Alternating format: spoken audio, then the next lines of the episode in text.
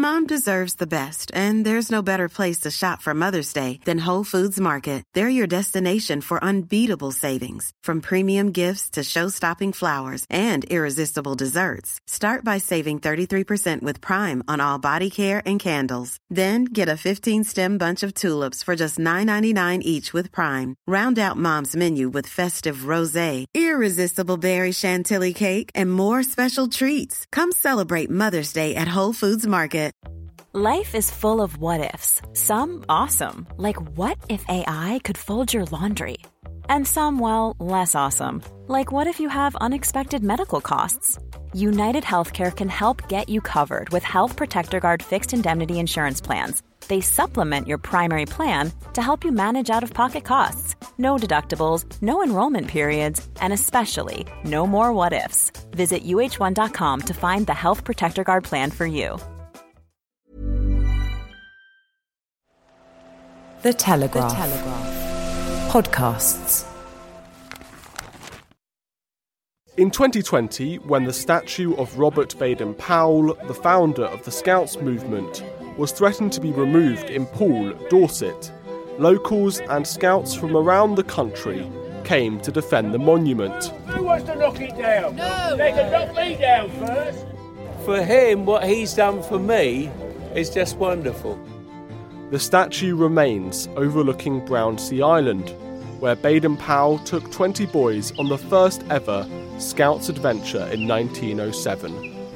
However, his detractors accuse Baden Powell of having Nazi sympathies and of committing terrible crimes in colonial Africa.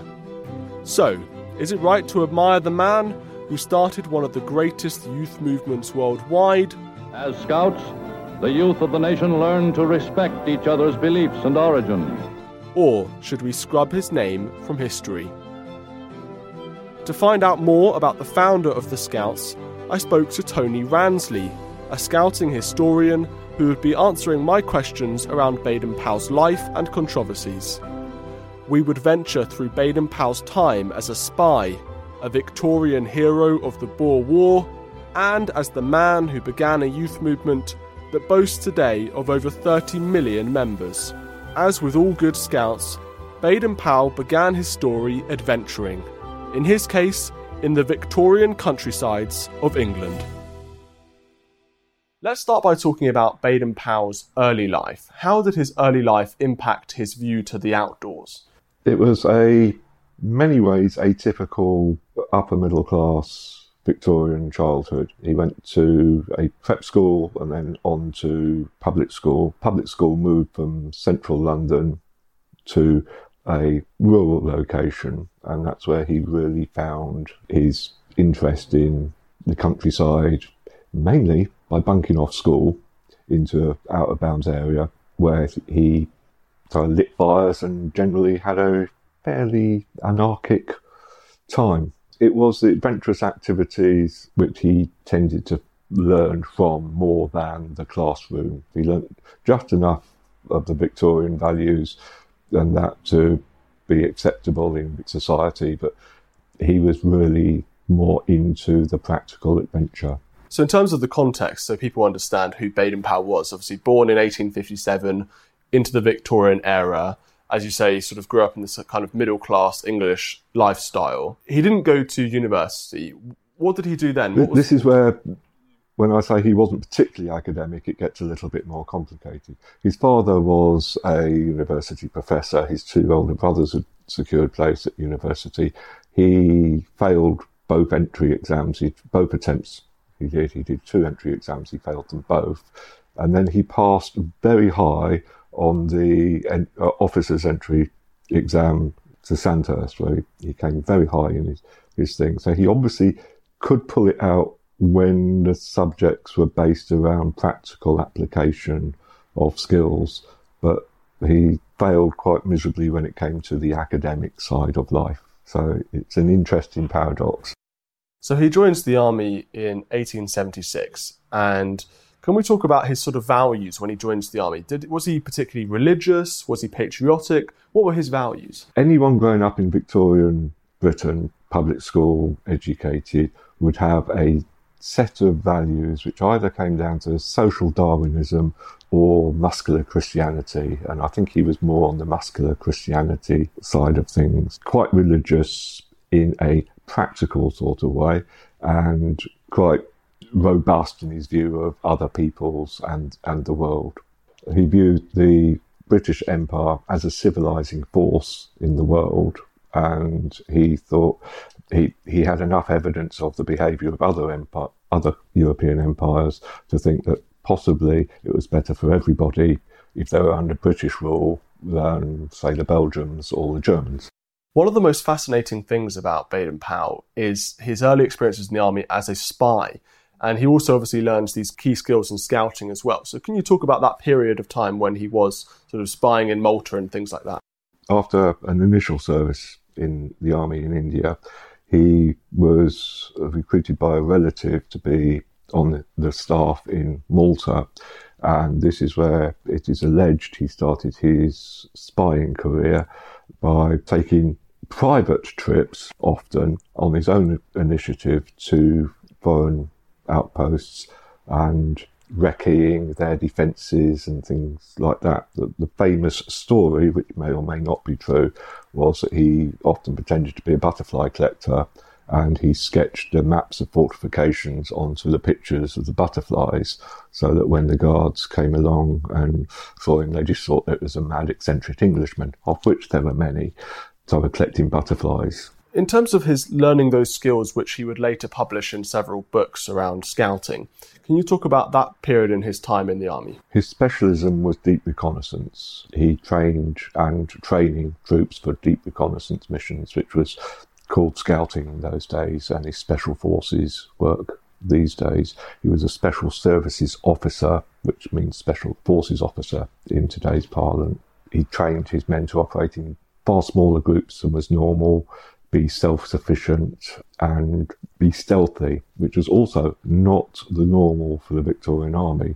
They were still, because a, a lot of the people they were fighting were not as well equipped as they were, they were still teaching musket drill when they were using modern rifles. He was one of the first to advocate that actually this was not a very good idea and that men, even the private soldiers, needed to be trained to use their initiative and act on their own initiative rather than wait for officers to give orders. Let's talk about the reason Baden Powell became famous originally, and this is in 1899 during the Boer War, and he has this fantastic defense of this village. So, can you give people an idea of what happened and why Baden Powell became such a hero in the British eyes? Baden Powell was ordered to proceed to South Africa and raise two regiments of mounted infantry in order to basically conduct guerrilla warfare against the Boers. He put the first group, the more experienced ones, under Colonel Plumer and sent them out to outside Mafeking. And he used the second regiment, the less experienced bushfighters, to garrison Mafeking. War was declared.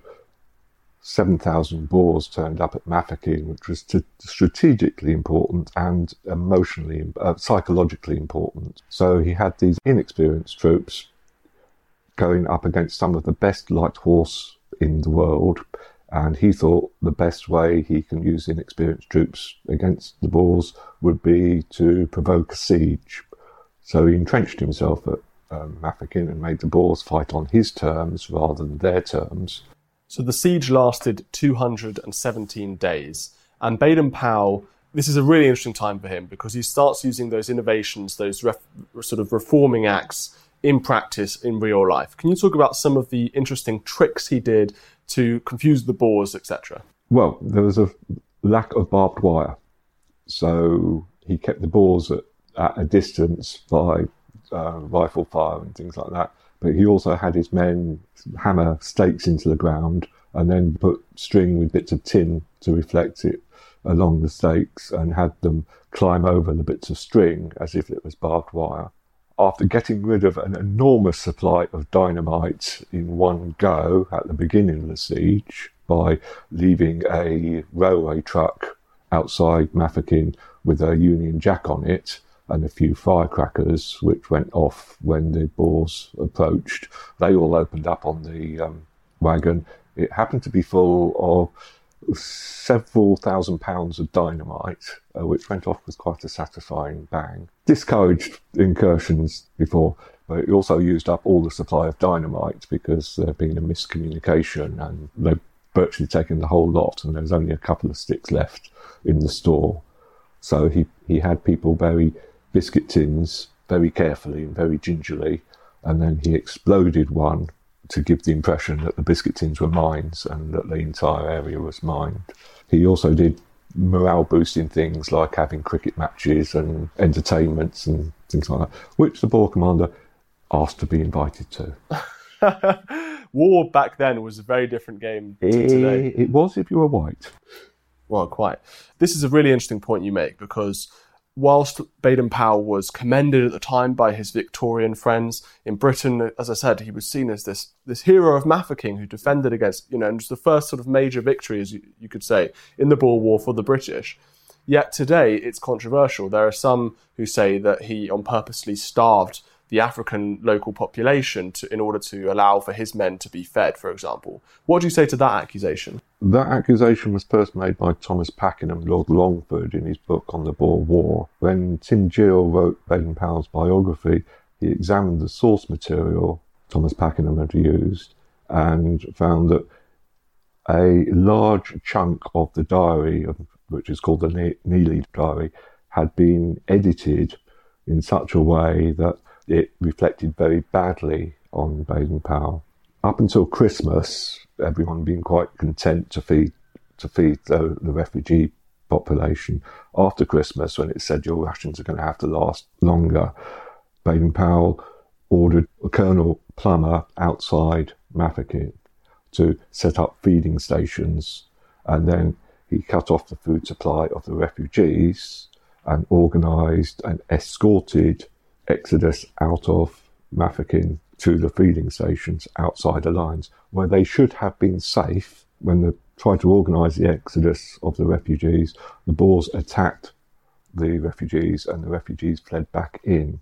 The actual Neely diary, which uh, Thomas Pakenham edited, said that as soon as Baden Powell found out what the true situation was, he ordered all, all the starving to be collected and he organised food kitchens, which included killing the cavalry reserve horses in order to feed the refugees, uh, thereby de- totally destroying any mobility his, his force had. The, the accusation that he deliberately starved Africans to death is totally bogus and is based on false research around the time of Mafeking was also the, the sort of seeds of the scout movement was beginning. So there's two questions on that. The first is Baden Powell published this book, Aids yeah. to Scouting, yes. and it became a sort of instant bestseller in Britain, even though it was aimed at a military audience. So that's interesting.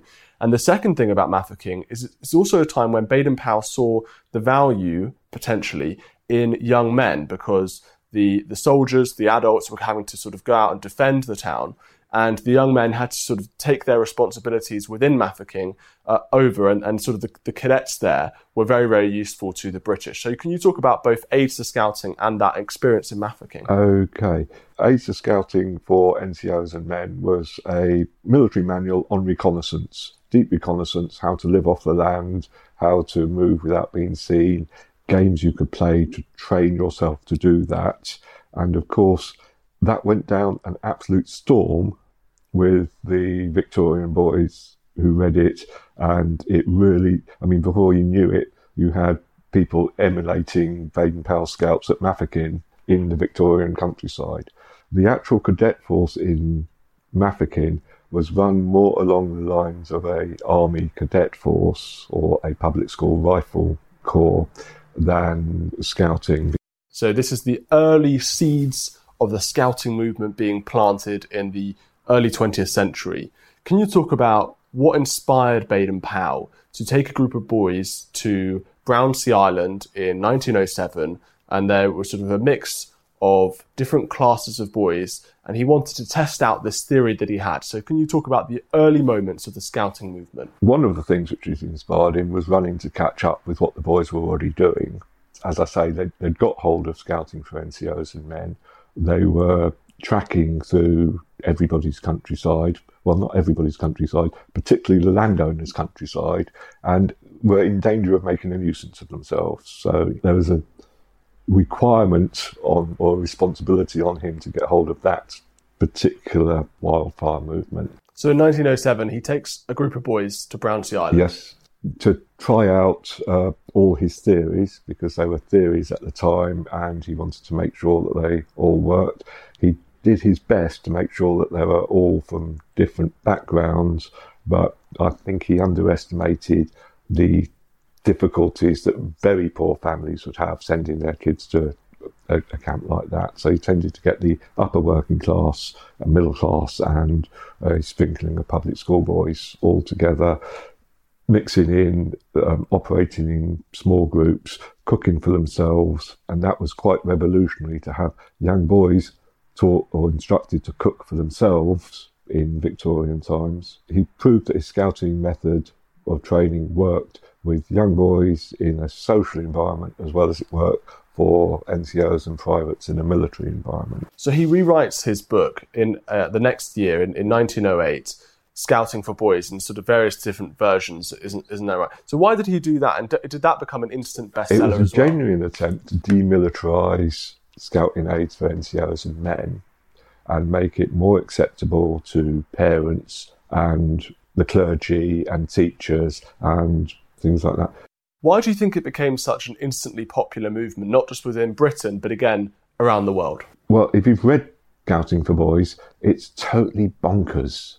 It is the most magnificent, terrible, wonderful mash of cultures and ideas and things. He's quite openly telling industrialized European adults that Africans and Native Americans and people are bringing up their children far better than we are in the West. It's not top down. I've got this wonderful idea called the National Citizen Service. Let's do it through the government. It's kids on Rowners Lane are bored. They want something to do. Adults in Rowners Lane want them to do something. Here's a pattern of things and an organisation which they can join, which will give them the opportunity to get muddy and smoky and cook their own food or burn their own food and things like that. It's quite a liberating philosophy. And this is why it becomes such a success, surely. Um, what's interesting is World War One was quite disruptive in a way to the Scouts movement, obvious, for obvious reasons. Yeah. And then in 1920, there's this sort of jubilee, isn't there? This sort of grand um, jamboree, I should say, grand sort of international jamboree. And Baden Powell is declared, is it the chief scout of the world at this point? Yes. So, can you talk about sort of how the initial sort of popularity of the Scouts movement at this time? Despite the fact it was written as a way of strengthening the empire, helping the empire with its civilizing mission, because of its universal appeal, because it had been taken from aspects had been taken from so many cultures, it was almost universally applicable. So, just as scouting for NCOs and men had started a wildfire movement amongst young people in Britain. Scouting for Boys had started a wildfire, or translations of it had started a wildfire movement in all over the world, partly because it was good for things, and partly because the authorities, the church, and that saw it as an alternative to communism, which was rising up at the time. And it, there's always been a issue between communists and the Scout movement because the Scouts were the, one of the first successful international movements, and they the communists had to come in with guns and make you know take over places at the point of a gun to to get their philosophy. And in a way, Scouting is completely the opposite to communism because people it's all about sort of being an individual and taking the initiative. And at the time, this is a really interesting discussion to be had because in the 1920s, 1930s, you had all these radical ideologies around the world which are spreading. So, communism here, you've got fascism there, and obviously Baden Powell is right within these controversies at the time. So, let's talk about his links with fascism, which is one of the main reasons why people today are trying to cancel Baden Powell. Okay. So, we come to the 19, early 1930s, and I want to quote from Powell's diary when he talks, he, he meets Mussolini in 1933 and he describes him as a small, stout, human, and genial. Told me about Balilla and workmen's outdoor recreations, which he imposed through moral force. Tim Jeal, described, the author of the biography of Powell, described Baden Powell as uh, having a distrust of communism, which led to his implicit support through naivety of fascism. Do you think that Baden Powell was a fascist? Let's go back to 1918. Before the first International Scout Jamboree, there were two forces at work within Scouting. There were the Internationalists under Hubert Martin, and there were the uh, Folkists or Volkists under John Hargrave. Now, John Hargrave was a young, charismatic scout official who was head of woodcraft training at Gilwell Park, the Scout Training Centre. And he was very much into the German, I can't pronounce the names without mangling them, so I'm going to call it folkist movement, which was about after the war, rejecting everything which had caused the war, going back to Germanic paganism, going back to Nordic tribal culture where the strong men led and things like that. There's a very real danger if Baden Powell had been a fascist that he could have supported John Hargrave against Hubert Martin and would have had a very insular northern European youth movement. You know, the Volkists in Germany were the seedbed of Nazism. And the way um, Baden Powell described John Hargrave was that his ultra views had made him go off at the wrong tangent and he blocked any further promotion for John Hargrave and he encouraged the setting up of international committee under Hubert Martin. So even at its seedbed, Baden Powell had rejected the first signs of fascism within the Scout movement. He'd gone to Italy not to see Mussolini, but to see the Pope. And one of the subjects of discussion was um, criticism of socialist eugenics and um, fascist eugenics, which were both on the rise at the time, which was killing off people who were uh, weakening the race. So he'd gone for that reason. He'd been polite to Mussolini, and he was very impressed with the support that Mussolini's government was given to the youth movement there, because he had realised that without government support, Scouting was never going to reach the deprived communities that he wanted to reach. And what he saw was a nationalised youth service in the form of the Balilla, which was actually just a, a, a cadet force. That's where his support for fascism comes in. He did not like Bolshevism. He'd been talking to the Tsar before the war, and the Tsar had set up the Boy Scout movement in was a patron of the Russian Boy Scout movement. The Tsar had wanted to introduce it into his educational thing. It looked like Russia was going to be the first people to introduce introduce scouting, his scouting method into an educational curriculum. The Tsar, of course, being killed by the Bolsheviks. There was a very unfortunate memo sent out by the Bolsheviks in 1920 which said they had liquidated the scouts in Moscow the translation liquidated in Russian also means dissolved. The interpretation was that they had actually executed the scouts in Moscow. They didn't do that until 1925, when the scouts, the Moscow scouts, were still operating underground. Their leaders were taken into the Gulag and shot. Let's also talk about now. This is you know this is the main accusation against Baden Powell, as it were, and we're going to get on to the, the BBC's interpretation of this as well, which is, I want you to comment on. So Baden Powell wrote in his diary after reading Mein Kampf this in 1939. Lay up all day, read Mein Kampf, a wonderful book with good ideas on education, health, propaganda, organization, etc., and ideals which Hitler does not practice himself. So the accusation against Powell is that he was a fascist who supported the Nazis. Can you dive into that? Okay, well, let, us go for that. And thank you for being the first journalist I know who's actually got that entire quote from Baden Powell's diary. First point to note, it is in 1939. So he's reading Mein Kampf in 1939, hardly the action of a dyed in the wool Nazi supporter. It totally out of order to cut the last phrase off and make it into uh, unclear. Sort of just praise of Hitler, exactly. Yeah. Now, if you go into the details of the bits that he praises and you have the unpleasant task of reading those from Mein Kampf, you'll find there are either bits which lift directly from Baden Powell's views on education, or directly praise the British for the way they've handled things.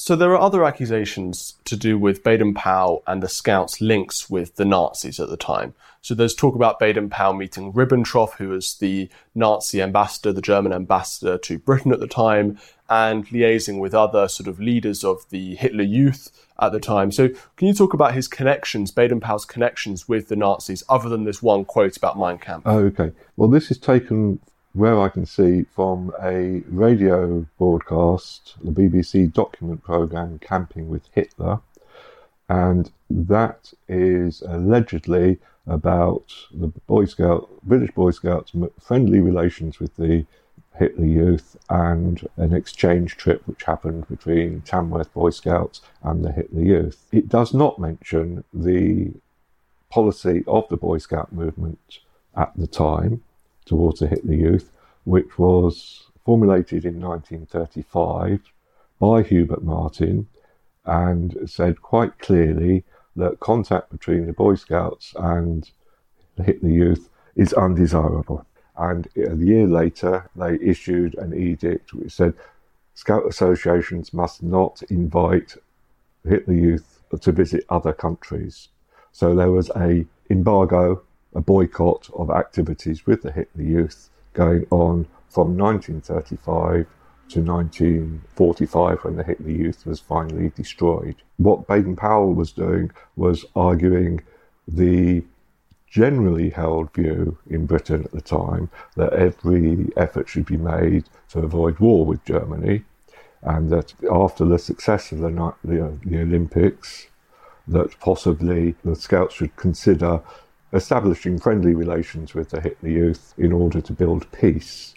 Hubert Martin stuck to his guns all the way through 1937 and 1938 until he finally died of cancer in 1939.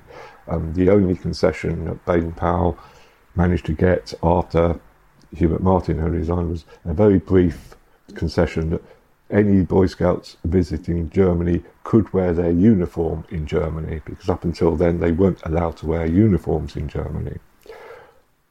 BBC appears to have got hold of a peace and friendship visit from boys in Tamworth who the scout leader wanted to take on a youth exchange but had been refused permission because of the boycott it is quite clearly stated in the local paper that these boys were not travelling as Boy Scouts but as individuals. But the BBC has ignored that, as it has ignored the Scout Association policy, in order to link Baden Powell with being a fan of Hitler who organised exchange trips between Boy Scouts and the Hitler Youth. I'd like them to explain where their source material for that accusation is, because I've written to them several times and they have not answered my question. Recently, a Labour parliamentary candidate, prospective candidate, accused Baden Powell of being homophobic and of having Nazi links. So, what do you talk? I mean, we've talked about the Nazi links. What do you talk about this on this accusation of homophobia? It's very difficult to defend someone born in 1857 against the accusation of having Victorian values, and homophobia was a Victorian value which thankfully, we have progressed from. Let's talk about Baden Powell's legacy. And towards the end, so he dies in 1941. He goes back to Africa in the last few years of his life.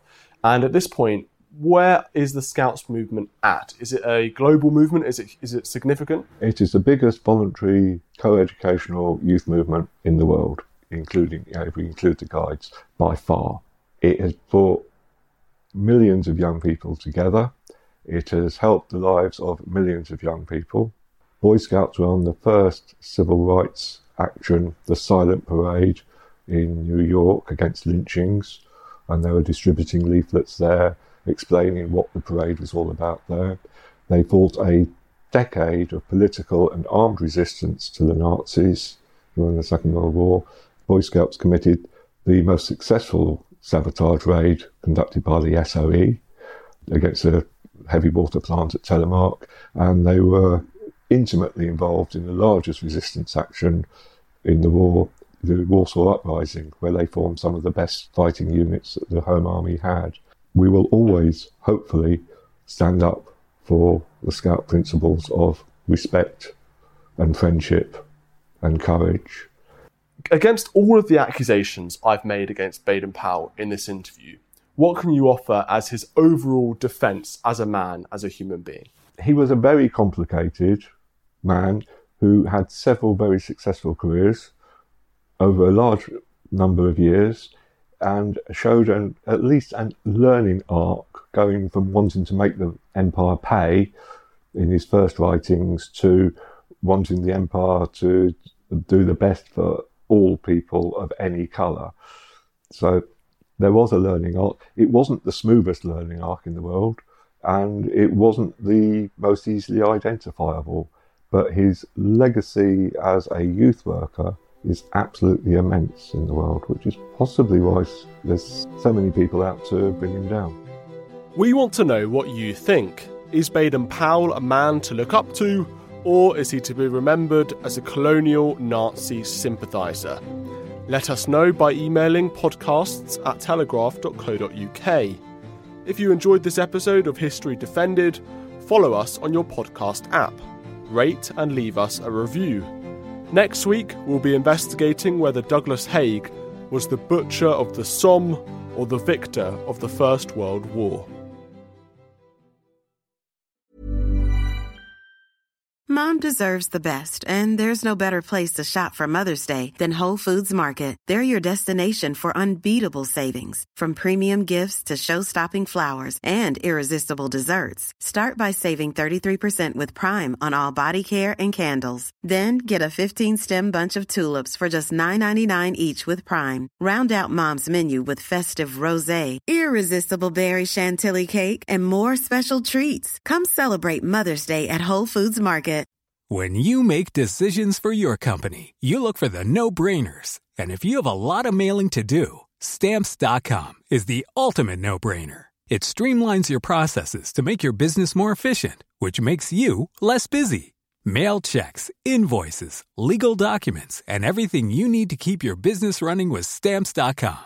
Seamlessly connect with every major marketplace and shopping cart. Schedule package pickups and see your cheapest and fastest shipping options from different carriers with rates up to 89% off USPS and UPS rates. And with the stamps.com mobile app, you can take care of mailing and shipping wherever you are. Make the same no-brainer decision as over 1 million other businesses with stamps.com. Sign up with code program for a 4-week trial plus free postage and a free digital scale. No long-term commitments or contracts. That's stamps.com. Code program.